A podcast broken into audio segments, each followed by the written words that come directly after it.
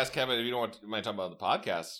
Hmm? I want to talk about the the sea shanty band you went to see last night. Yeah. What? I, I went I went to see uh, the Longest Johns uh, perform live in a uh, at the Middle East upstairs in Boston, which is sort of a small you know like the second level of rock band? It's like the second not rock band. It's like the second Oh. level of of Guitar Hero, like OG Guitar Hero, all right. where you've you've made it to a very small club. Guitar Hero is sp- specifically the Aerosmith expansion. The sea shanty expansion. yeah, Yeah. yeah, the the one that's just four microphones as a peripheral. that would be such a good game. Hold on, sorry. I know what you're talking about. I would love because Guitar Hero has been talking about like now that they've been rebought, like we got to bring out the fran, you know, the franchise again, and that's the way to do it. Sea shanty slash like uh a barbershop quartet game. Holy Ooh. fucking shit. Did you ever play um, Karaoke Revolution? Yes. Maybe one time. Kayla was immediately yes. Dude, Karaoke Revolution was sick. Well, that one had the one week by Barenaked Ladies in it, right? Because I memorized every word and could Oh perfect God. that Damn. on Karaoke Revolution. Damn. I was very good. Uh, my my song was um uh "Coming Clean" by Hilary Duff. Those are vastly different. Yeah, that was my that was my jam for. I, I was the uh during rock band I was the guy I was like well I guess since no one else is doing the vocals for this Fall Out Boy this ain't a scene it's an arms race I guess I'll do it and then I would know every word If no one will step up for this, I guess I'll have to. I guess I guess I kind of know what Patrick's vocals are I um was gonna say the the dude from Fall Out Boy is literally literally there, and Chad shoves him out of the way. I guess. well, if no one else wants to do it, I think I know. Uh, I mean you do it all the time I'm giving you a break sit down Pete Wentz you shut up why don't you go flash your dick on MySpace again Pete Wentz Ooh, Whoa. I have a I have a dramatic Fall Out Boy story since Whoa. we're shooting the shit. nice. sure why don't let's see Fallout and then we'll come back to sea shanties Yes. what's your Did I Fall Out Boy tell- story? Have I told you this, Chad? what's that If you don't recognize it by me saying a Fall Out Boy story, then I haven't told you. No, no. But um I used to draw like Fall Out Boy fan art in Oh. high school. Oh, and I would post it on LiveJournal. And Pete Wentz saw it and he stole my art and put it on shirts. No. And I had to go to a lawyer. Oh my god! And I almost had to sue Fall Out Boy in high school, but then they gave me $500.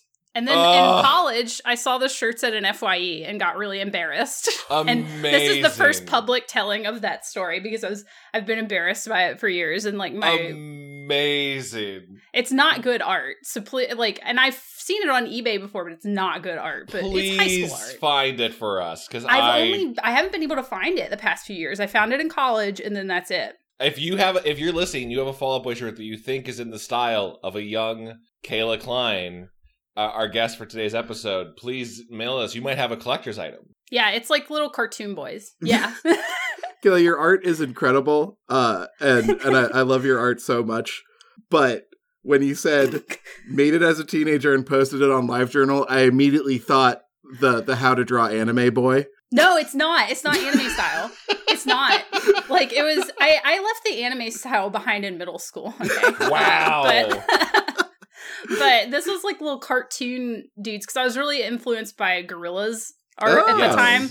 Yeah. So it was like like really cartoony looking dudes with big ears. So I'm I'm sure I understand why Pete Wentz, you know, was like, I want that, that's mine, and I'm gonna put it on shirts. Yeah. I don't know. Yeah. I don't like. Maybe we're just more like media literate now, but I can't imagine the thought process of, oh, someone did art of the thing I made. Better make money off of it and steal it. I know it's weird because I, I remember at the time I was like, "What?" And then the lawyer was like, "Oh, well, typically they just give you a little bit of money anyway, so there's probably not much I could do about it." But he got me five hundred dollars, hey. and I immediately went and blew it all at Hot Topics. So money, money is a circular journey. You know what I mean? Like, you kept it in rotation. Yeah, Yeah. totally. so many bracelets. You're just covered in bracelets. oh, you know it. Yeah. That's that's fantastic. I I want to find that so bad. I I was a ride or die Fall Out Boy fan, but but Ke- Kevin also. Oh, yeah. You know, Well, yeah, my Fallout as, Boy, not which as is cool as yeah. my Fallout point, which is the Longest Johns, a sea shanty band from Bristol, England, came to Boston on their American tour uh, last night, and they uh, they were awesome. Did they begin with Santiana? You know they began with Santiana. Uh, I don't even know Santiana. Is that Me like is that neither. like is that like the go to? Like every sea shanty band does Santiana? Listen, the the Venn diagram that contains the goosebud, the goosebumps, and sea shanties, like the the those two fandoms, everyone in those two fandoms right now is going nuts when I said Santiana. Santiana is an incredibly bold opener. I keep thinking it's like the sea shanty version of Sublime Santeria. Like just the go to that every cover band knows, every reggae ska band knows. And everyone's like, Yeah, Santeria, Santa yeah, you're not far off. Yeah. um, yeah. Uh, I'm try- I'm trying to think. They did some Stan Rogers songs. I don't know how up up you are on your Canadian folk. You could just be making up names. I know. Yeah, uh, sounds Canadian. they're they're just four lovely men uh singing songs it, with with beautiful harmonies and playing instruments and reminding me of uh, a, a deep longing for the sea that I don't actually have. the sea is terrible. It's very scary. yeah. Yeah, uh, you know, honestly, like Kevin, you and I have been uh, playing Sea of Thieves with our our you know co-host Mhm. Paul and Mhm. our friend Josh Howell, and you weren't busting out the sea shanties too much, but you were playing that accordion a lot. I don't have um in the business uh I'd say uh, I don't have what they call pitch. Uh I don't know what notes to sing. Um which I hear is is key for a lot of songs. I do have volume. I just don't have Yeah. pitch. So I You have a song in your heart. Yeah, you have soul. yeah, I I, I, li- I like to spare people uh sometimes cuz they're not ready for uh my sound on a lot of occasions. It's more avant-garde. Okay, all right. I was picturing more like the dwarves from The Hobbit, just kind of doing that like low bar- low baritone hum, Mountains hum, deep yeah. and Yeah. Caverns Mountains cold deep. or whatever. Yeah, yeah, totally. I mean, yeah, that that is my absolute jam.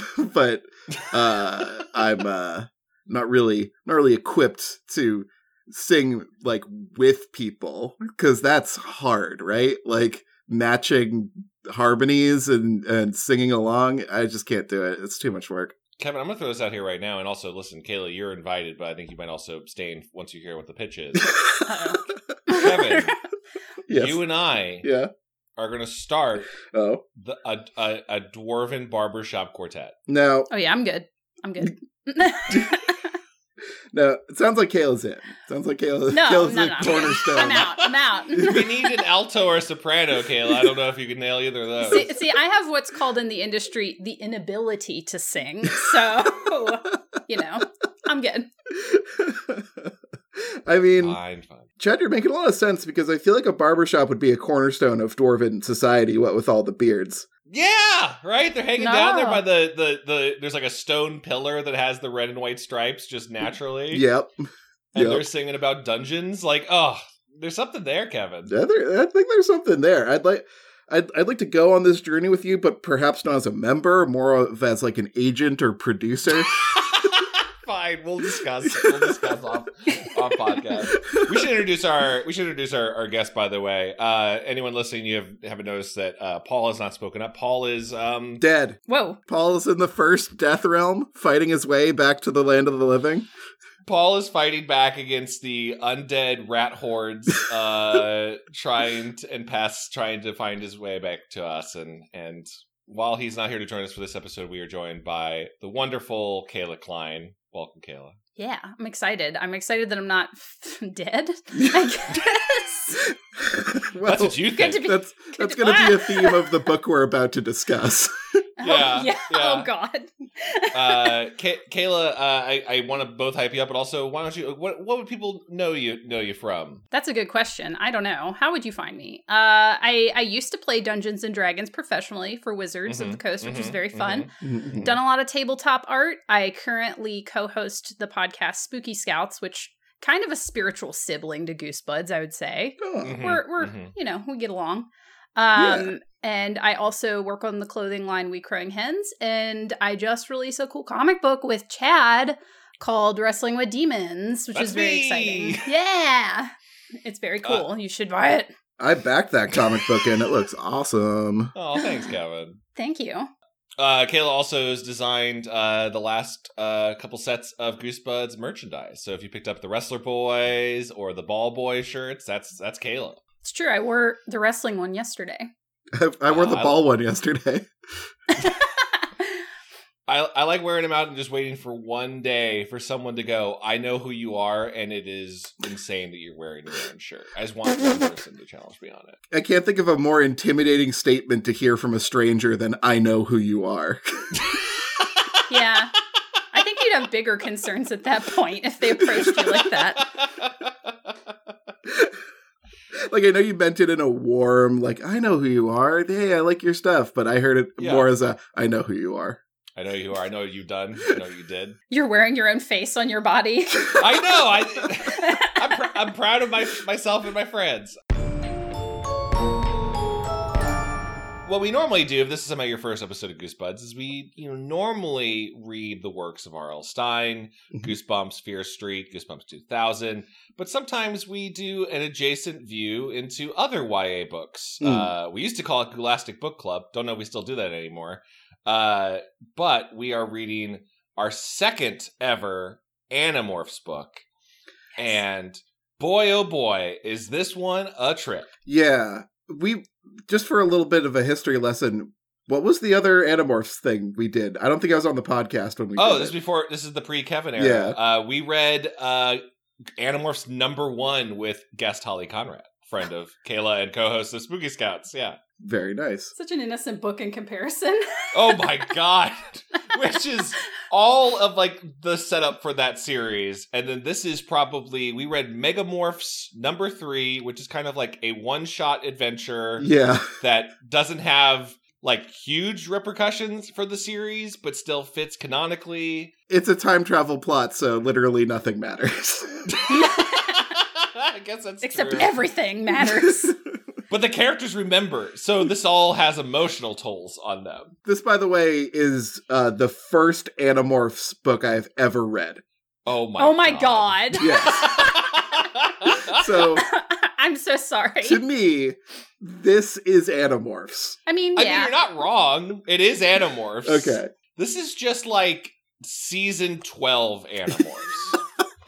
Like if this is this is the uh supernatural has been going on for 15 years. Uh, it won't get canceled. So at this point, the showrunners and writers are just like, I don't know. Maybe there's a magical unicorn that they have to kill, or maybe they're in Scooby Doo world. Like this is that level of what if the Animorphs had to time travel back and kill Hitler. Apparently, both God and the devil are on their side for this particular Oh. outing. talk about the Ellimist. This has so much lore. Yeah, so uh, Kayla, you are probably even, I'd say, more diehard Animorphs fan than I. I love Animorphs, but I feel like you knew the plot of this by memory before we started reading it. Um, it was a bit wonky for me. So, why, why don't you lay out what we think we need to know to understand this story without the full, here's a two hour download on Animorphs and Elfangor? So, and I'm sure the way that I'm going to tell this is absolutely incorrect, but I'm doing my best here.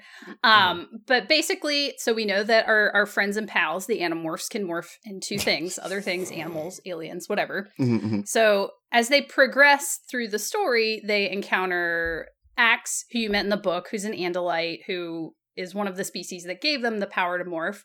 And they find, you know, the Yeerks, who are evil aliens, and there's this whole alien battle going on that they get swept up in. And it is being controlled as a game pretty much by Crayak, who is Space Satan, and the Ellimist, who is Space God. Yep.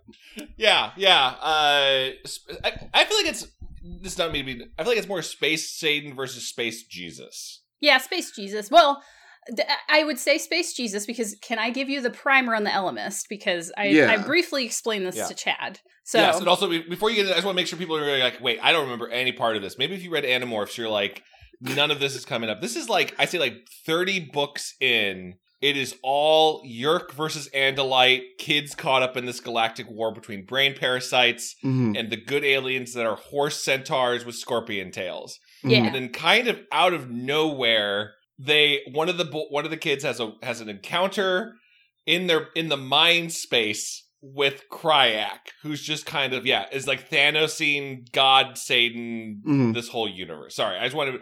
If you're case you're like, I don't remember any of this, that's where Crayak comes from. Yeah, and the Ellimist, I, all of his backstory came, I think, pretty much from the Ellimist Chronicles, which Yeah. came out before the last book, but was the Ellimist appearing to a dying Animorph and being like, "Yo, my life was pretty crazy," and then he just like tells all about it. this is a series. This is a series that had spin-off books that I would read most of them. I don't think I read the Ellimist Chronicles, but they'd be like, "Hey, Hork-Bajir, you know those like death death aliens that the Yeerks use? Here's a whole side story about a Hork-Bajir on his home planet that fell in love with an Andalite. Like just way far offshoot stuff. Oh, that explains some of the fan art I found. Oh dear. I didn't know that was a canon pairing. yeah, right. That's that's Hork-Bajir Chronicles. I'm pretty sure is a Andalite and a Hork-Bajir like got it on. I mean, I just want to say, Hork-Bajir, great design. Like, cool as hell. cool. Oh, they're so cool. Yeah. They're like they're like a griff like walking griffins with just blades all over their their bodies. And I always loved that they were like a peaceful race Mhm. that had blades on their arms to strip bark off of trees to eat. Yeah. And the Yeerks were like, I'm gonna weaponize that. I'm gonna get in them brains. I thought it was a really nice So sad. perversion of something cool for war. I thought that was a really cool idea. Sorry, Kayla, you're talking about the No, elements. yeah. Yeah. you're fine. I am like jonesing to tell you about the Ellimist. Okay, like I'm jonesing to know anything about the Ellimist. 'cause- Have you heard the good word of the Ellimist? do you understand what you're about to get into? So, the Ellimist appears basically as like the dungeon master from classic D and D, like a little old man. Mhm. But historically, he was just an alien, some kind of like avian race that was semi-humanoid from an advanced society who and he was he was literally a hardcore gamer. That's what he was. He played video games and he really loved Civ 5. He loved this game where he built an alien alien civilizations and like you you help them evolve and help them thrive. It was like Sim City, Civ 5, whatever. And he Yeah. decided one day that he was going to Twitch stream it to the galaxy, and he did. He's tw- he streamed it on Twitch to the Oh whole God. galaxy, and this other race s- caught the stream, and they were like, "This guy is is violating the Prime Directive. We have to go kill them." And they decimate his whole planet because they thought the video game was real. Because he was too good at video games. Yep, and they killed his whole planet except for like him and two other people, and they leave the planet. I don't know what the Twitch allegory for killing a whole planet is, but Just Th- if, this is if anything this is an argument against like you can't have the graphics ever get too good in video games because if they get if they cross the uncanny valley you know next thing you know dr disrespect's gonna be fucking streaming and Yep. then you know the alien race is gonna contact us as seeing him and they're like we can't deal with anything and then we lose contact No. I 100% think that one day we're going to beam a Twitch stream of like Logan Paul into space and the aliens are going to be like, nope, goodbye. this is why God doesn't hang out with us anymore. nope. So they escape the decimated planet, like the three of them, and they f- they search for a place to live that would suit their biology, and they end up landing on this moon or crashing on this moon, and the moon is actually an alien that has been like sucking in things and absorbing their brains, and he's This called the father. And so the father kills all of his friends and absorbs their brains, and he's like he's like all of these minds, so he has all this knowledge and technology and stuff and he ends up being like, "But I need a pal." So he keeps the Ellimist alive, and he hangs out with them. And then they compete at Rock Band, and the Ellimist wins. And so- what do you what do you I know what do you mean they compete at rock band He won at like some music contest. yeah, clearly it's a devil went down to Georgia situation. yeah okay yeah yeah okay space violin kind of thing sure yeah Why was the Ellimist the only one that wasn't consumed by the moon? because he was too much of a hardcore gamer he was too tough he got good Yeah. He got he too good. Too I think good. it was, if I remember right, the father was just like, "I'm lonely, and like I can absorb all these brains, but I have no one to talk to." Oh, okay. so by random chance, he just got around to absorbing the Ellimist brain last and was like, eh, I'd rather have a friend. Yeah, basically. And he Okay. like lived at the bottom of an ocean slash the alien's body. I don't know. And they have the, the the fiddle battle or whatever, some music battle, and he wins. And then he absorbs the alien and becomes omnipotent and also part Whoa. spaceship, I think maybe. Yeah, I never And- understood what that meant. Was he just a traveling planet, or did he turn into like Flight of the Navigator ship and just zoom around everywhere? I was never completely sure. So from my understanding, the alien that he encounters was like not the moon, but it's it encompassed the whole moon. Kind of Sure. like that Prodigy episode. I don't know, like, you know, Hey, Star Trek Prodigy. Wah! um so he but then he defeated the alien and absorbed him and then like merged with technology or something and became a techno god and then at one point he fight he finds Crayak and Yeah. then Yeah. Crayak already exists and is like Ugh. and then they start p- playing Civ 5 against each other Mm. like they're Mhm. just like, you know, and that sets up that whole thing. And at one point, Crayak shoves him in or makes him fly into a black hole, and then he merges with all of time and space instead of dying. And so then he becomes an omnipotent time traveling Sure. god, like a real god. And now they're still playing the game. This dude just has a sleeve full of the Uno reversal cards at all times. Yes. Yep, basically. So that's that sets you up for the backstory of like because this whole book starts out being like Crayak says bloop bloop, Yep. and the Ellimist says no no. So Mhm, that's their whole thing. They're This- fighting. this- They're yeah, playing this is all not in the book. This is all war backstory.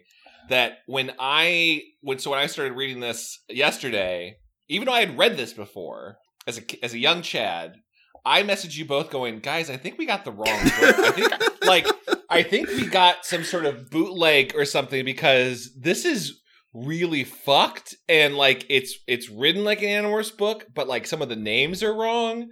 Rachel is not in here and her, she's named Melissa and uh uh hey Cassie has a slave. Yep. Like they're uh like they're and they're and they're talking about the war in uh I'm, I'm South blanking on what America. The, South America and call them like uh God, what was the term they had for it? Primitives. And I was like, what the fuck did Ben Shapiro write this? What the hell is going It was just this weird It- like I thought we were reading like a an alt right like fan re-edit of of Animorphs. Turns out, no, that was in the book. This is just a wrong timeline and it is catching you off guard the the entire time. I, I I mean no disrespect to Animorphs or fanfics when I say this, but the writing in this book feels fanficky, and I know like Applegate's writing must have influenced like a generation of fanfic writers. Uh, because there's just sort of this I can do whatever the fuck I want kind of confidence in this oh yeah, in this book. the in swagger. yeah. Well, yeah, not to defend it, but at this point, these kids, I mean, especially the kid, the Animorph kids, Mhm. at this point, they have killed God. Like they, they, they have, they are the end of the RPG. So there's almost a, a a different swagger to them than at the beginning, where they're like, "What? You're an alien? There's brain, there's brain slugs crawling into us." Like this is a wild place for these teenage kids to be, but especially this alternate history. I I loved it after I realized I was not reading a trick. Mhm. That like this is it's it's written just like oh you're reading an alternate version of an Animorphs book where Tobias openly talks about how there's just slaves down on the beach and even they are enjoying the sunshine. Yeah. like, uh, and you're like, it it really throws you off until uh, it was like the Drode shows up. Yeah, Imagine my delight, not knowing anything about Animorphs whatsoever, when the Drode shows up and everyone hates him. I love the drone. I don't give a shit. The drone is the greatest character because he shows up and everyone went, ugh, the drone. he's such a little shit. Like I, I don't know. He, I always like think of him with Q's voice. Like Yeah. in my mind, that's Yes. what he sounds like. yes, yeah. John de Lancie is definitely voicing yeah, the Drode. I would. It's a very good. Re- you called it Animorphs Q last night. That's very accurate. Because he is he is Crayak's avatar. Like if and it's not one to one, but if Crayak was Galactus, Mhm. Drode is the Silver Surfer. Right? He is like I work. I serve on behalf of Crayak, the evil evil space deity that that hates you guys. Well, I I, st- I I looked up like fan art of the drone because of course I did, uh, and Mhm. I was a little disappointed because from his description I imagined him as a California raisin. Me too. I love the fan art too. No, no, no. I pictured him like more like Krang, but like not in the containment. You know what yeah, I mean? Yeah. And then the fan art is like he's a little dino, and He's I was a- like, I don't know, I don't know, guys. I just, I, I, those are both great. I love him going like, I chose a form of something that is more familiar to you '90s kids, and it's just a California raisin one to one. oh shit. um. Anyway. Okay, so the drone is like, ever wonder why you guys are Nazis? And he snaps his fingers, and everyone remember, and everyone remembers their past lives as not being Yeah. Nazis. And they're like, well, then why are we Nazis? And it's like, it's because Visser three, This or four. Visser four, Visser four went back in t- went back in time because he found uh, the Time Matrix, aka Elfangor's secret. The title of the Title. book, guys. and Vissers are like alien generals, presidents based on rankum number. Okay. like, Yeah. Visser one controls everything, and then down the line they get promoted, demoted. I, I wrote down every word I didn't know, and my we got you. It's fine. so okay, that explains what a Visser is. Uh, I don't know what a Z spacecraft is, but it's probably not going to come up. I, I wondered if that was the first thing they had ever mentioned because yeah, he says like with the with the time matrix you could move through time the way a Z spacecraft can move through space. I'm like, what? Isn't Z space already time? That's what I thought I learned in sci-fi. Yeah, I think they were just making. He was just like techno babble, and I was like, okay, yep, Yeah. great. Well, so this is this is all I was throwing was like I don't think any of this had been set up before. I was trying to go through the wiki too to try to remember, but like Visser Four was never a character in in the books, right? Like Visser One would showed up, you're like, oh fuck, that's the president, that's the evil president, Mhm. and then Visser Three was the book's main antagonist that was kind of like someone that's in control but still has some.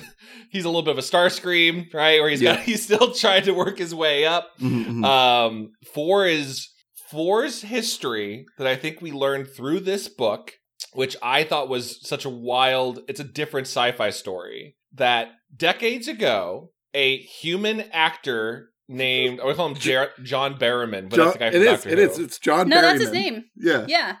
Okay, I, it sound it sounded like a, the actor from Doctor Who. Maybe it's the same name. Um, he he goes walking out into the wilderness of his town and happens to just encounter a time machine left by an Andalite unconnected to any of the events of the Animorphs. That Mhm. like El- Elfangor, this old old Animorph, had crash land on this planet. He had the super MacGuffin weapon that both Yeerks and Andalites knew would change the course of the war because it's a time machine. You can do anything. Buries it. John Barrowman finds it, Yeah. does nothing with it, just kind of has that history. Was he yeerked at the time when he found it? Or I don't think he was Yeerked at the time, and then a Yeerk, and then at some point the Yeerk invasion of Earth starts to happen.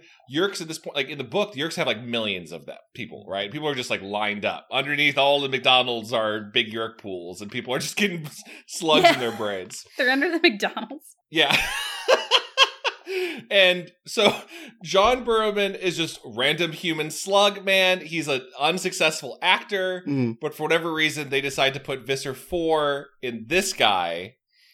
And Visser 4 is like, "Yo, this random human's got knowledge of a time machine." Am I wrong or is that the events of the book? I don't. I don't think that's. We don't know. We actually. I don't think we know. I don't think that's in the purview Yeah. of this book. How John Berryman found the the time machine, the time matrix, guys. It's the time matrix. time matrix. Time this is me Matrix. going off slightly off the Wikipedia trying to remember who these people were. So I was like, maybe this was pre-established in another book, but that is its own plot. And then it kind of crashes into the plot of Animorphs of like, oh, by the way, this guy, this actor, this aspiring actor who found a time machine, he's now possessed by an alien. Chad, he's not an aspiring actor because he's out there acting. Okay, so you can remove the aspiring. doing, doing the work. I'm sorry, I don't mean to disparage the crap. I'm just saying, John Merriman, you can remove the aspiring from your Twitter page. You're out there doing it, dude. So You are. You you got you probably got like 20, 30 credits on your IMDb. You go, John Barrowman. You go. You go. And Visser 4 is like, oh my god, I just got put in the in the best lucky brain of all time. I don't know why they didn't put me in like a major part of government, you know, D- make me a senator or anything. Again, but Chet, I think this is your interpretation of of the event. Like they could have done like research or like forensics or or te- tech magic to figure out where the uh where the time timey oh, wimey okay, device if, if. I'm wrong, please someone let me know, especially listening to this. I was just going off the Wikipedia page because I was like, who the fuck is going on? Who's Visser 4? I don't remember. I don't think John Berryman had prior knowledge of the time matrix. I think the Yeerks found the, the matrix and uh and Visser 4 took the initiative in the Barryman bod. That that listen, that might make more sense. I just thought it was if it's if it's the other one, I thought that was very kind of like not f- not comedic, but just kind of like it, it's not even necessarily overly convenient from a plot device because it kind of helps them lead to the end of this book, which we should get to because I'm yeah. Yeah, let, let's moving forward. Uh, Crayak makes the demand that one of the Animorphs must die in this little sojourn through time. so we have that. Yeah. We have that sort of Damocles hanging over us, and I wrote I wrote down some more words I didn't know, like howlers and iskor. Yes. but we don't have Because to. in a get- previous we don't in a have previous to. book, Jake fucked up. Crayak had like a, a a race of alien soldiers called the Howlers, Mhm. and Jake basically taught them love. Okay. yeah. Um, and so it ruined these like berserker class for Crayak. So Crayak hates Jake most of all. Jake is our like our young white boy leader. Mhm. Uh, who so like Crayak really hates you, Jake. He he hates your Captain America. All right. What did we think of of our brief time in Nazi slave America? oh my Um, god. it was so like okay. So I I'm I had the same reaction you did, Chad, where I was like, what the fuck? And then I remember it's like came back to me because I had the same reaction as a child reading it because Mhm. I was I remember picking up this book and reading it and being like, what? And and so I kept reading and I knew what was going to happen, but that was I think that this is the point, like Chad said earlier, this is like season 12 Animorphs. This is the point where K.A. Applegate stopped dancing around her ulterior messaging of Yeah. war is evil Yeah. and society is a mistake. So I think that that's like the takeaway. I was like, this is this was the form one of the formative books for me as a child, where I was like, whoa, we're messed up. the Yeah. human race sucks. This is one of the first ones where I had, you know, probably saw read this way before any other sci-fi story did the trope of like Star Trek does this all the time, mirror universes, right? Like uh Discovery did a whole season of like this is the alternate universe where everyone's bad and they're kind of Nazi-ish. But this one I I love that Kay Applegate like she she made it pretty fucking awful. Like Jake is a white supremacist who makes everyone call him supreme leader. Mhm. um like and these kids these teenagers are fretting over like why are we getting involved in a war? But they're also dealing with a yeerk invasion. And i think kay applegate makes it pretty clear in this book that because all of the time travel snafu had already happened that made a you know fascist america or whatever even this country is called it made the planet easier to conquer like Mhm. because there were less, you know, public like broadcasting co- stations Yeah. and independent news sources, it was much easier for the Yeerks to take over, which is a great way to sell kids on anti-fascist thought. Yeah.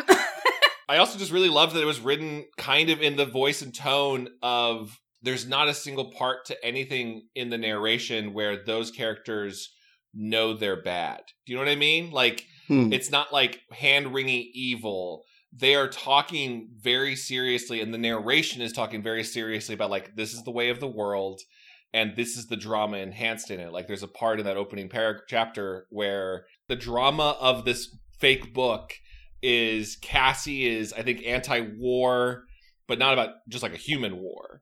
And they're considering like, do we need to report Cassie to the to the government? I, I think it's a little fatalistic in that they're like, yeah, the only thing keeping these kids from not being Nazis is like um, current American society. Like That's true. That's were- very true. in, in Nazi Germany, there were people who opposed the Nazis. Everyone was not immediately Nazi by default because of their environment.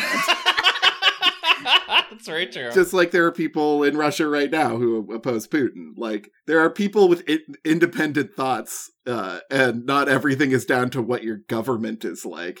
So I kind of found this. Well, I- I'm I'm criticizing a, a book meant for middle schoolers to show the horrors of war, which like.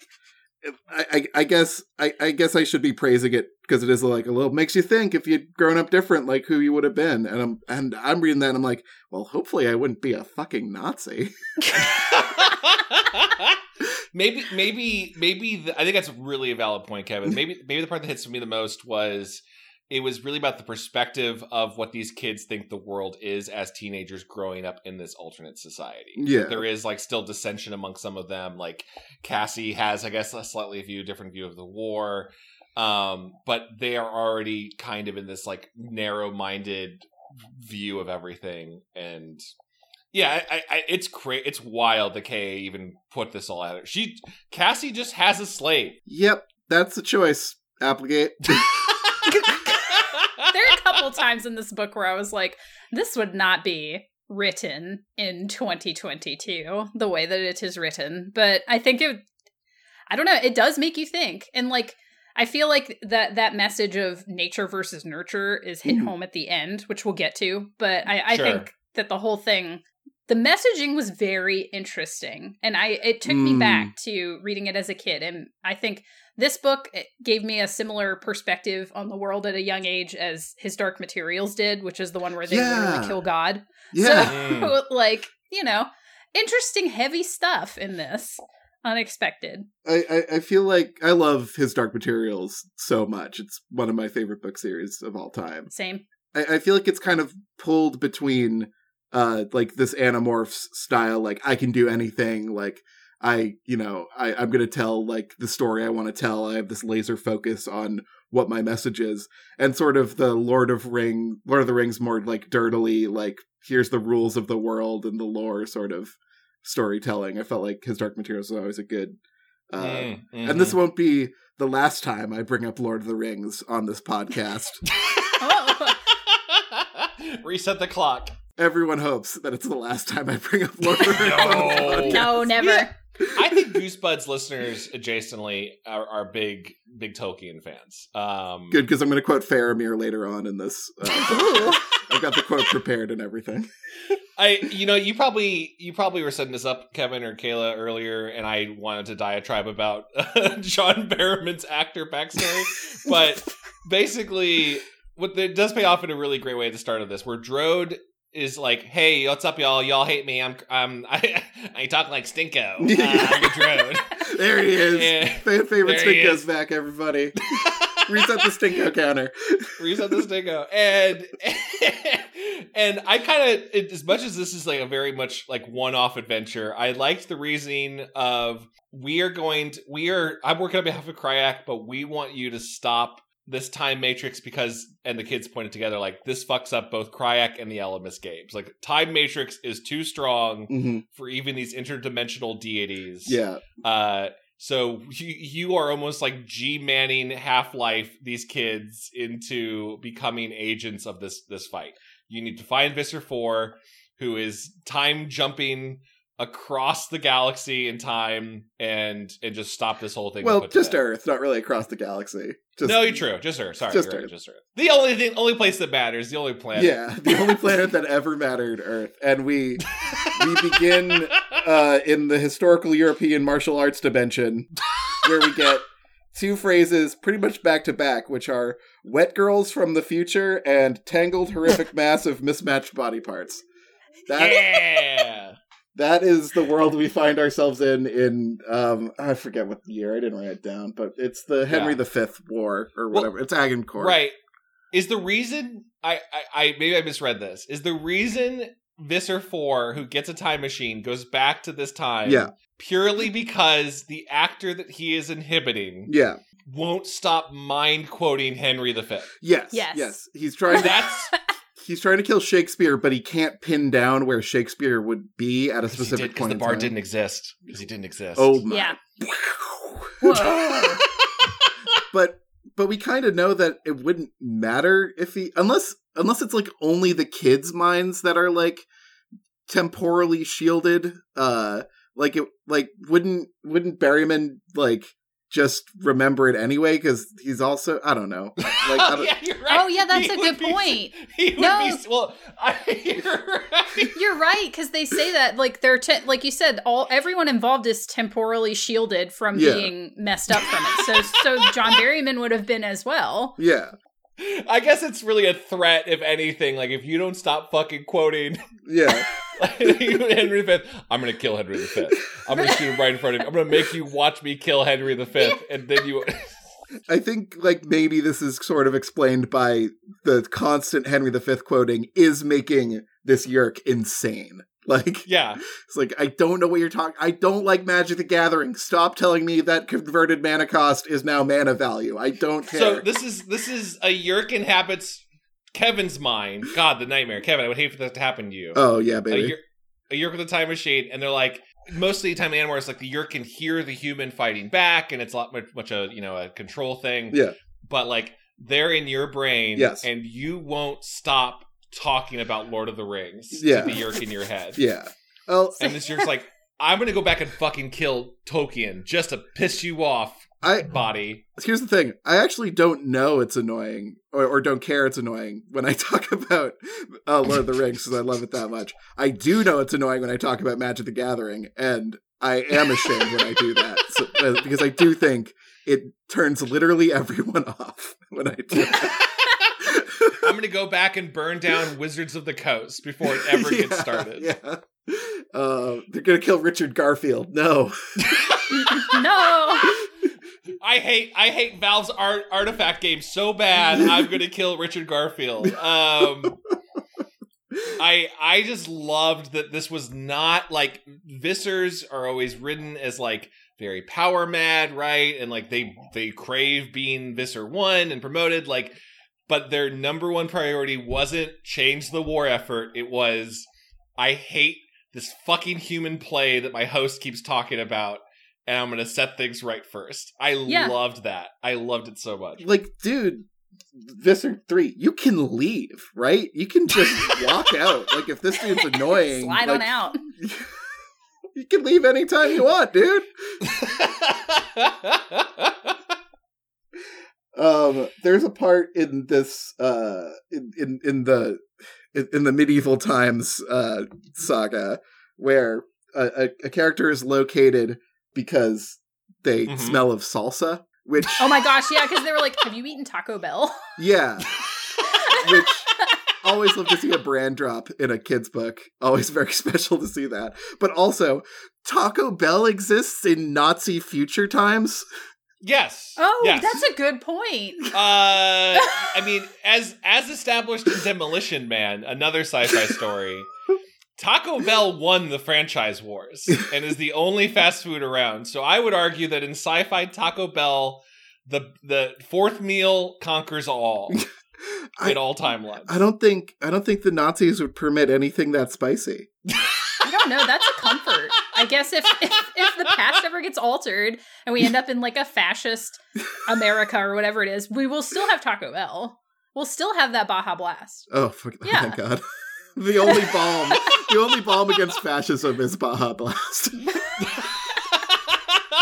oh no, I've just described our current time. Oh God. Maybe they keep the Taco Bell open as a way to like mark potential um errant thinkers. Yeah. Yeah, dissidents. Like, oh, we saw we, we spotted you shopping at the Taco Bell. That's only a way to trap liberals. Like that kind of. Just the floor opens up and you fall into the yeerk pit. Oh. Wow. I love this actually. I, I love this fucking book series. Oh man, I missed Animorphs. Um, This is definitely much more fun to talk about than some of the ickier parts of this were to read. I did have fun. I, did like this thing. It's just there was a lot of body horror.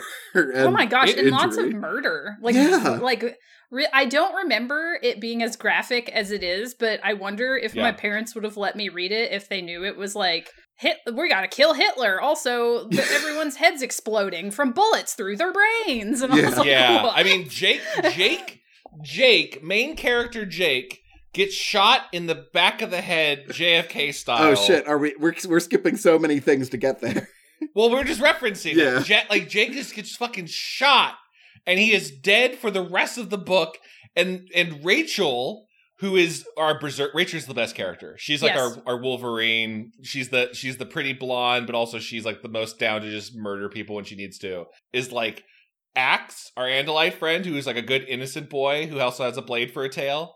She's like Ax, kill all of the soldiers, and Ax is like they they they did nothing wrong. They were just fighting, protecting their Axe, and she's like commit a war crime, Ax. War Do crime. it, Ax. So M- Melissa is the killer who cries. That's the Cassie. Well, Mo- Cassie is. Who the hell's Melissa? Melissa's in the beginning as this like weird alternate. The way to show you it's an alternate history and why I thought we were reading a fake book at the beginning Okay. was is like in an alternate timeline. They, I think they referenced it. Rachel is not there. She's in some sort of like school for like Right, she's being reprogrammed. thinking. She's being reprogrammed. she's being reprogrammed. Yeah. So Melissa is now part of the Animorphs, a girl that I don't think we had ever met before. Got if it. so, she was like a background character. Got it. Sorry, that was and then as soon as, confusing. Dro- as soon as Drode shows up, he's like, snaps fingers, Melissa's gone, Rachel's back. Let's get rid of this chick. Like, Ah. bye. Yeah. I miss Drode. I wish the Drode was around.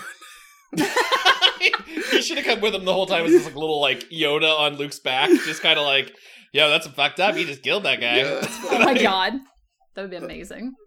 um all right so they find out that they can identify Berryman's face because he's the only one who isn't fucking gross and pockmarked and Oh, with- sorry. with No, I they it. they use the term I loved it. skanky. yeah They say he's not skanky. you ain't skanky But they're like, because this man time traveled from an era where we have medicine and soap yeah and dentists. and dentists and scabies isn't infesting everyone. Yep. We can point it. We can we can point him out amongst the hordes of unwashed masses of England. Like I I I loved that idea. there's like a, a stretch of a chapter where Marco says boys like 15 times like Mhm. he's just identifying like the king and his boys and he's like look among his boys and then oh there's some archer boys over there that's my boy marco just like goes boy crazy for a That's. Marco. He's the cool one. He uses the cool language. I don't know. So he sounds like super neat and cool.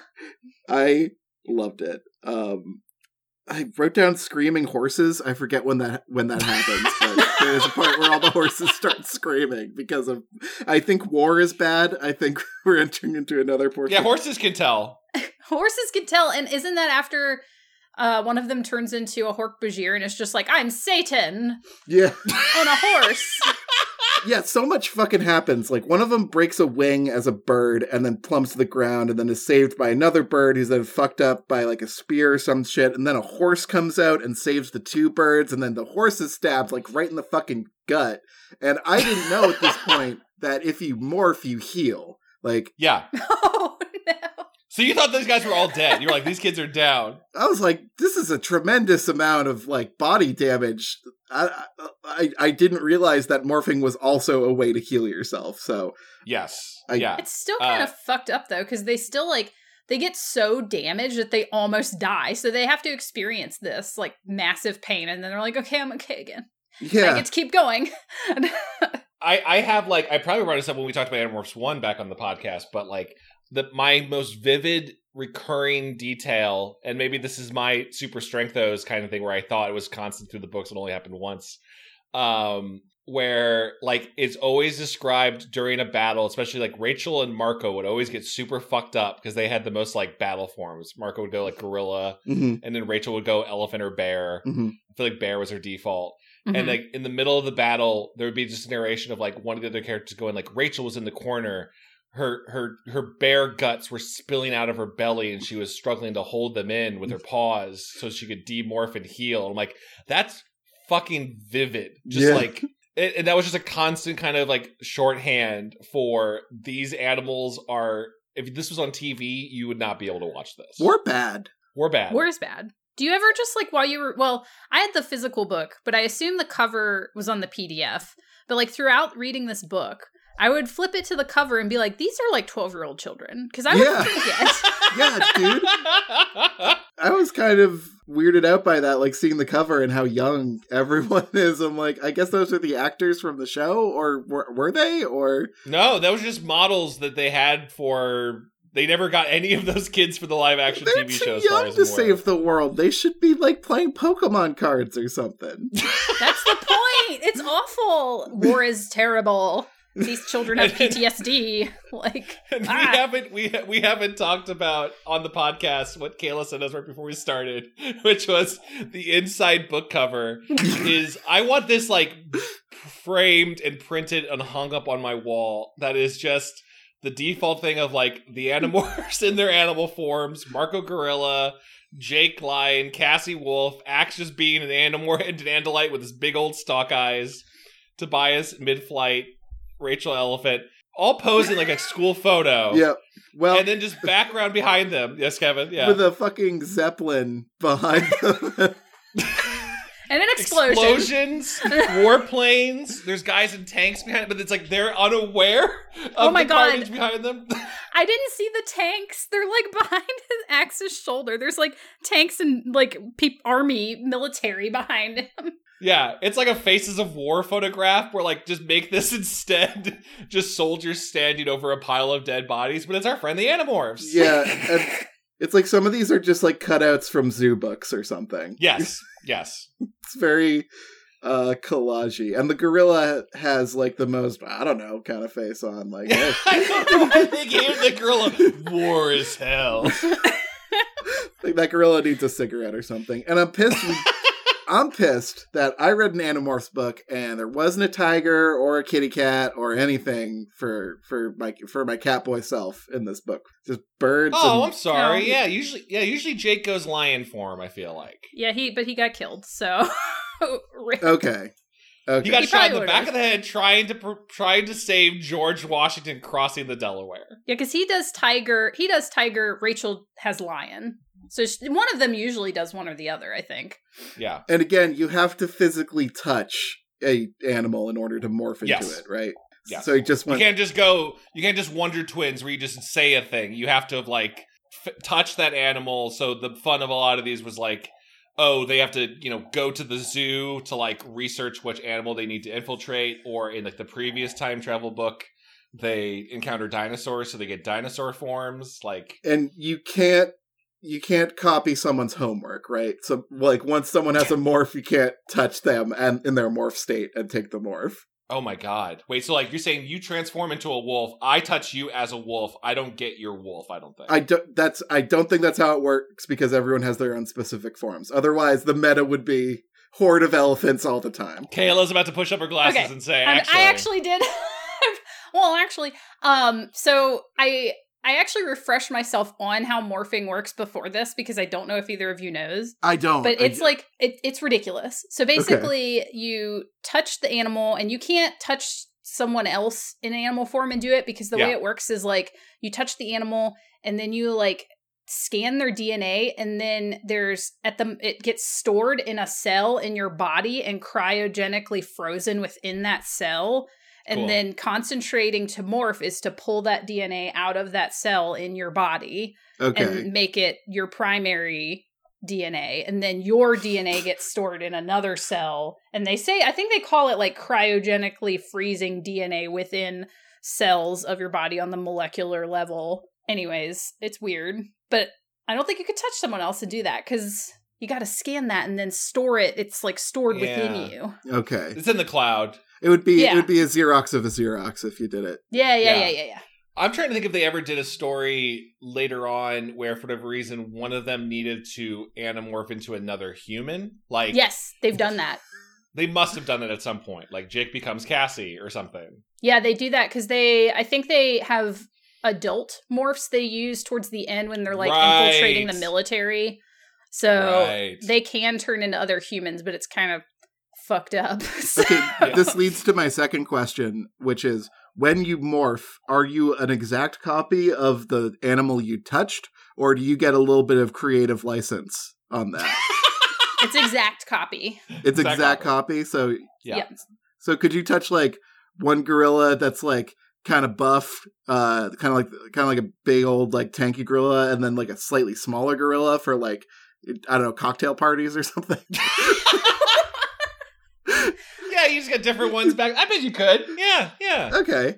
All right. Theoretically, there could have been an Animorph who's just like I would have because they're always like you know they have diverse different you know skill sets. Yeah. I would love to have like Marco just been like I'm only getting gorillas and they're like Marco please get please get any other animal like we're going underwater. He's like no I'm getting a smaller gorilla that can swim and they're like oh god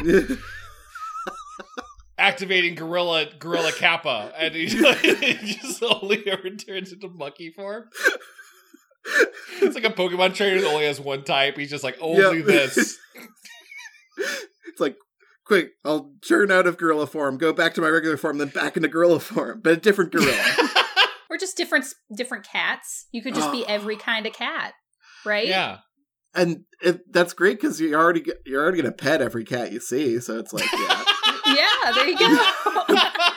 I'd be petting all my friends' cats and dogs, going, "Don't uh, secretly, I'm I'm going to become this dog." Yeah, and then they're like, you need a battle form, and you're just like, no, I'm collecting cats and only cats. that is that is one of the rules. Is you can't just like shift from form B to form C. You have to always go back to your core form. yeah. you couldn't go from like wolf into tiger. You have to be like wolf back to human, then to tiger. well, and I forgot that it takes so long. Yeah, me guess too. because it's like a couple minutes. I looked it up because there's people I can't think of the term, um, but Cassie's one of them that can morph really fast or like in a not gross way, and Oh, they have yeah. a term for it on the Andalite homeworld. But in general, it takes like up to two minutes or something. I think is what it is, which is a really long time, and that's disgusting. Yeah, um Ax does like a really long morph sequence in in medieval times where like he's out in the open, he's in front of a door and he's like, "Well, guess I'll morph from bird back to andalite form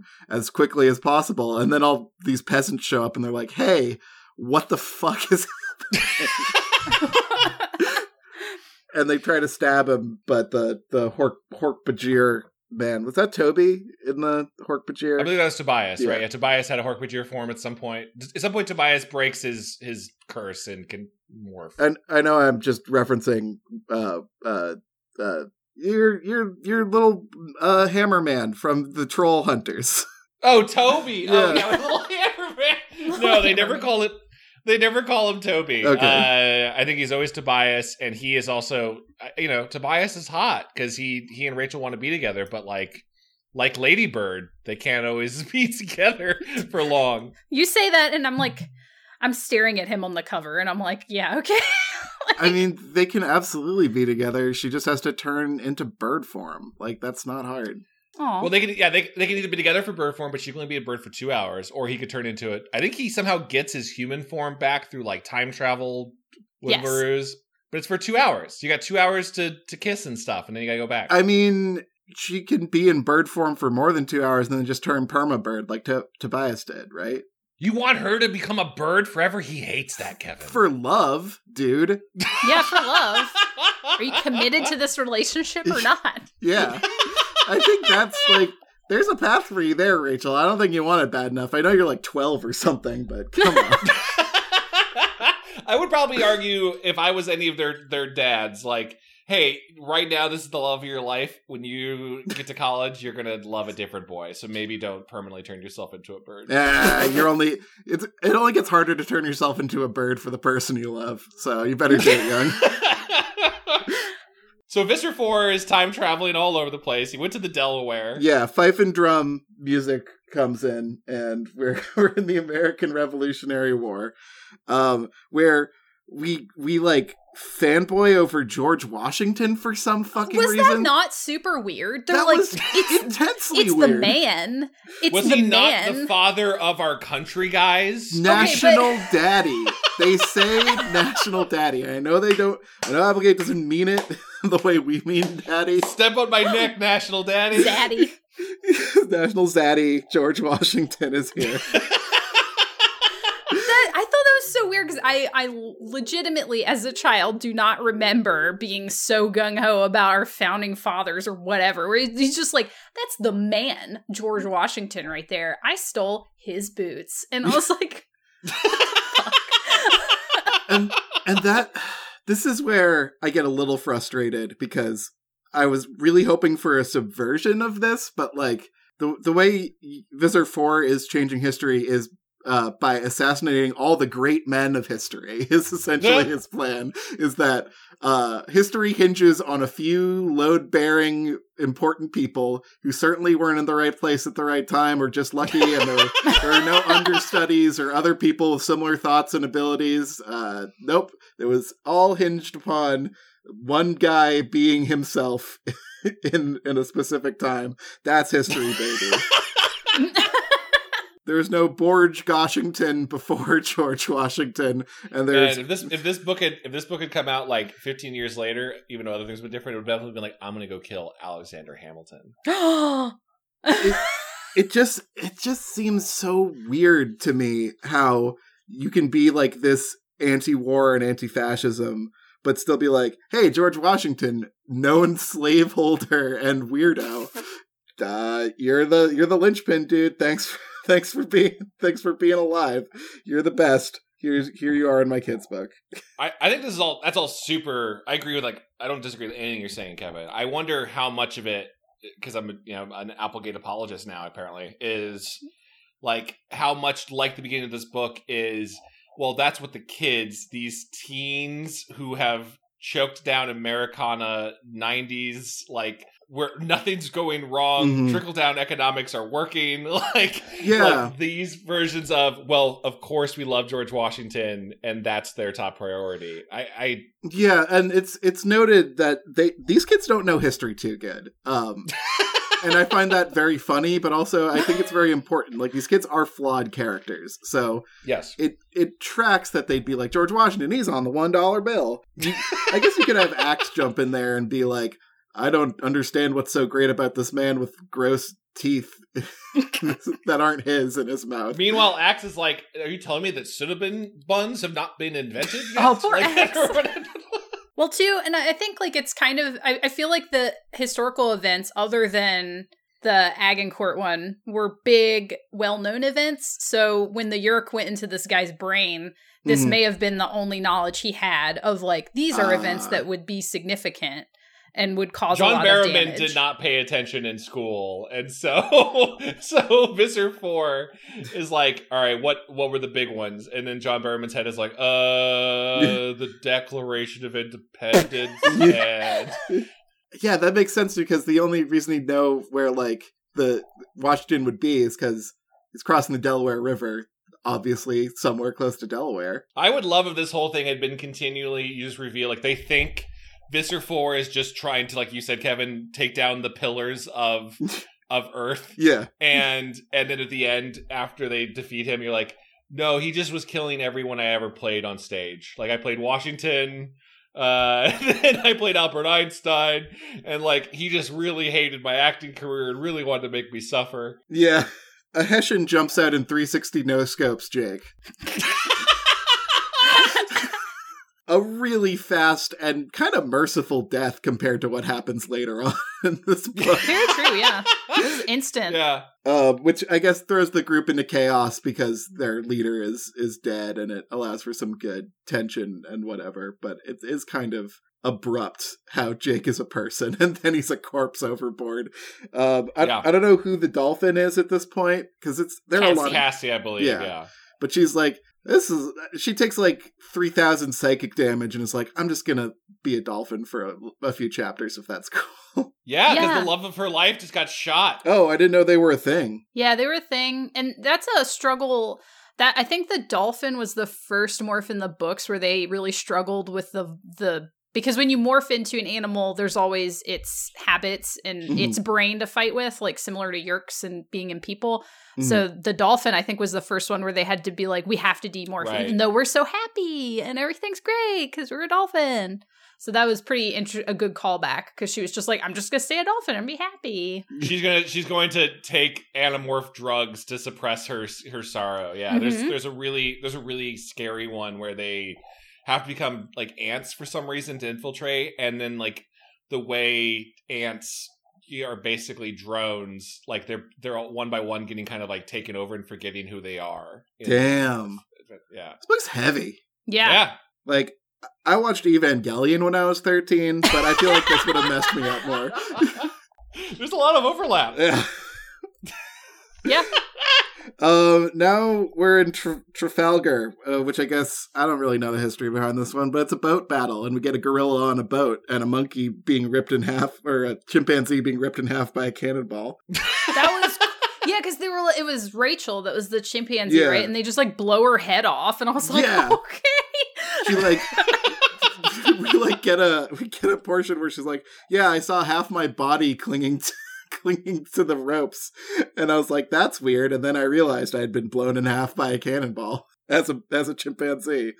Yeah, this book's cool. This book is Pretty cool. But that was the part where we found out that nobody could die but Jake, because Rachel does get blown in half and she comes Yeah. back. Yeah, and also I have a question because they bring up something like um I, I think it's Rachel uh who dies, but it's also Rachel who appears on the boat in a leotard, and they oh say Oh something God. about morphing clothes. Can someone explain Yes. this to me? oh my god, I forgot about morphing. clothes. Yes, Kayla, please. So they basically wear they find they through practice gain the ability to morph like a little bit of clothing with them at any given time. Otherwise, it's im- it's really hard to do or impossible. So they pretty much just morph with bathing suits.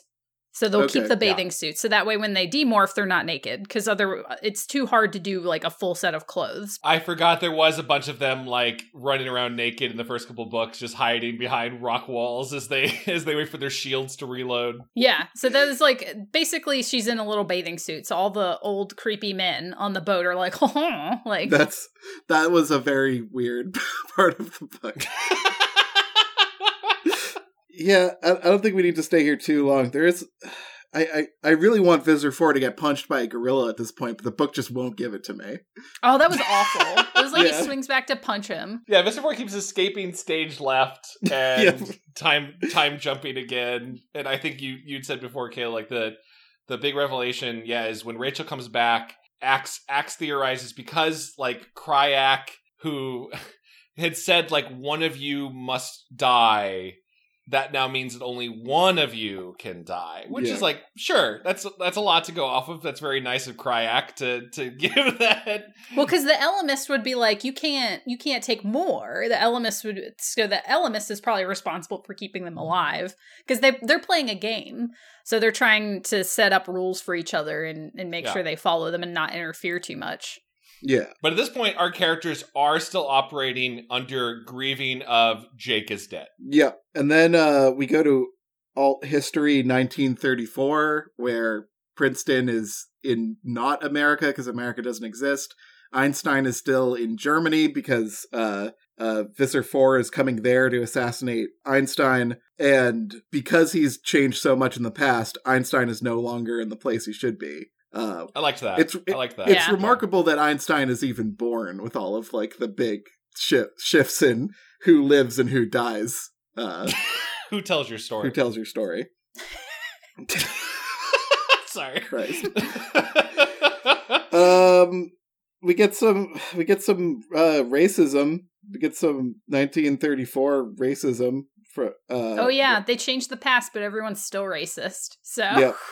But I liked the fuck yeah moment of, you know, maybe it's not worth having the racism in there, but I believe it'd be there. Is, you know, they call Cassie, like someone sees Cassie, our our only African American Mhm. uh member of the team, uh runaway slave. And then Cassie says something like, Well, it'd be better if I turned white, and she turns into a big old polar bear. Yep. yeah, and she like screams in the guy's face. It was, Yep. it was pretty good. She should have killed him. I'll be honest, she should have just bitten his head off. Yeah, it doesn't Yeah. matter. It's time travel. Who gives a shit? Just chomp a racist. well, they, I think there's at this point, I think they're still operating over like when we're done with this, this all still happens now. Like I don't think they're like yeah, they're kind of they're like oh fuck. Well, I guess we'll deal with that later. Like I guess we'll deal with yeah. Also, Ax kills a bunch of Hessians, and he's like, "I feel grimdark about this." Oh, he was sad. He's such an innocent boy. He like struggles the whole book. I felt so bad for him. Yeah. He's like, "What does it mean to kill another?" He's like, sh- he's, he's, he's like fucking Shadow the Hedgehog for a few chapters. Give Ax a gun. oh man, um, he's like those poor, those poor Hessian mercenaries that I killed for killing my friend. I loved when Rachel like Rachel manipulated him. He's like, "Yeah, Jake was your prince, right? You call him your prince Yeah. because of an Andalite custom thing. Mhm. Fuck, kill, Why? kill all of them." Why does he call Jake his prince? Uh, I think there's a kind of like a, a alien medieval like lineage thing, and because Jake either saved him or is the leader of the group, right? Ax looks up to Jake that way. Kayla, Yeah, you remember better. Than That's that's kind of what I remember. It's just kind of like an Andalite, like he said, an Andalite custom. So since Jake is the leader, Uh, he just It'd be like him respects calling him him in that Jake, way. Se- Jake Senpai. oh, okay. Yeah, Jake Senpai. Is, isn't Ax like way older than these kids? Uh, He's I- young. My, Okay, he's like he's like a, he's like a teen equivalent, I think. got He's it. technically Tobias's uncle. that's Yeah, what, I that's forgot it, about yeah. that fucking shit when they dropped that. That like, okay. Yeah. Um, I, I I only have thousands of questions left. Well, that's that's what's interesting is like I, I remember going to read th- read this and you're like Elfangor's secret. Wow, that'll be fun to learn. And then and you're just you already know at this point in the series that Elfangor is Tobias's father. But Yeah. like that doesn't come into play at all in this book. yeah, I'm like you think we would dive into that a little bit as his secret? Because Elfangor, a royal Andalite, had fled the war. This is not in this book. Had fled the war between the Yeerks, went to Earth, decided to take the permanent form of a human, fell in love with a human woman, a la uh, Ego in Guardians of the Galaxy Two, Mm-hmm. and then had a kid that happened to be Tobias, who is a kid who gets pulled into the secret war against the Yeerks. oh, and you have to you have to specify that his human name was like Alfangor. Which is really stupid. Al, Al, yeah, A L, uh, last name Fangor. Fangor.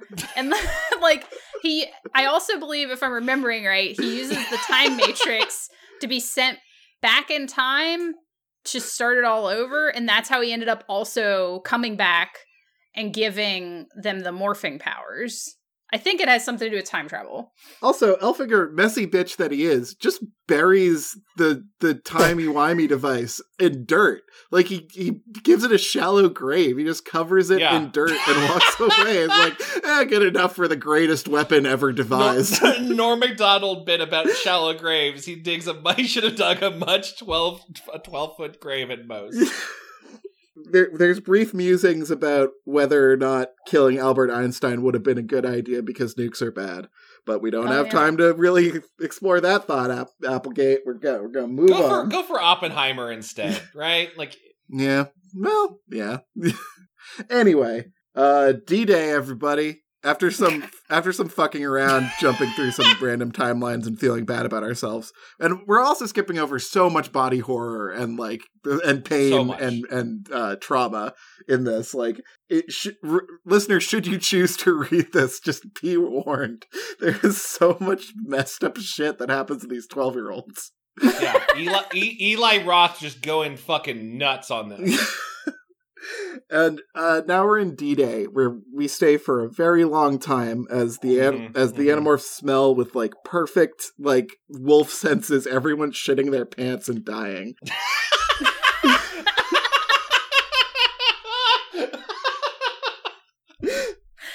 War is hell. One of them literally says, "I'll." The smell, the memory of the smell of D-Day will haunt me for the rest of my life. Yeah. Yeah, Cause he was Yeah. that when was that when Marco turned into a fly and he could Yeah. like taste everything and he's just Yeah. like nah. I'm eating dead soldiers. He says as he's a fly. and like I love how I love how like one of them appears in a boat and a and a scrappy like not American uh marine is like, ah, stowaway, huh?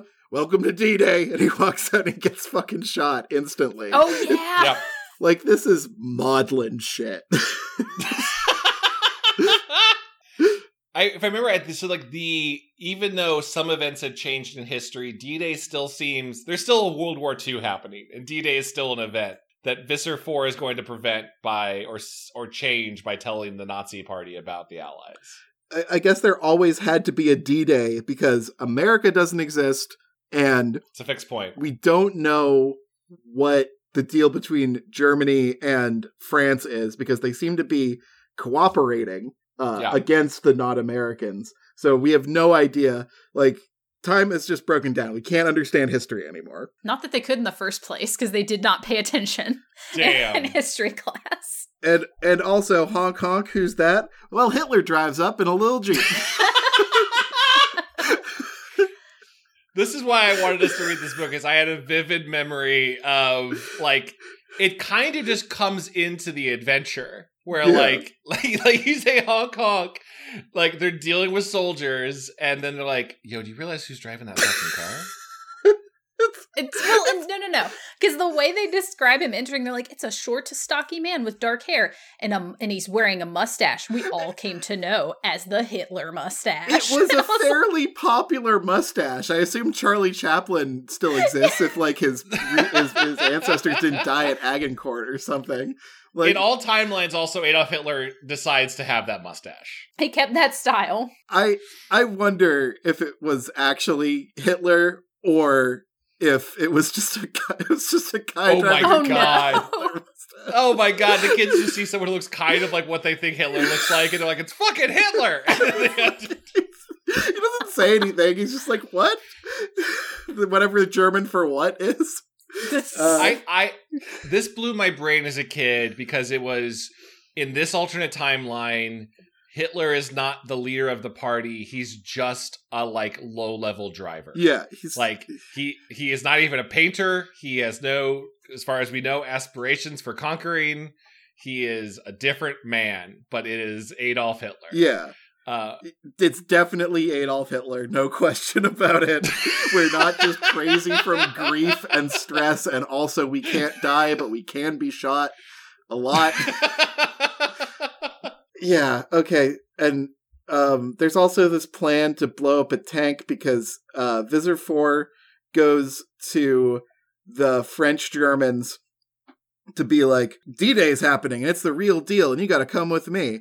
And they're like, um, why? Also, okay. but you're Yeah. a prisoner now. uh and they capture him and the time device, which is in a it's in a tank convoy or something. And it's a big deal though that they have the time device. Yeah. and then a bunch of birds steal a grenade. Gosh, that was my favorite part.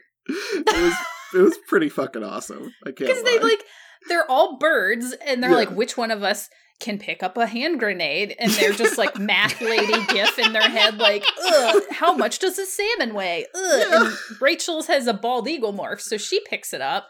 Yep. And then they have to maneuver in the sky to have Ax in Harrier form pull the pin Yep. so she a can swallow go drop can't it. carry a coconut, let alone a, uh, a grenade. grenade. yeah. it was crazy. I love that.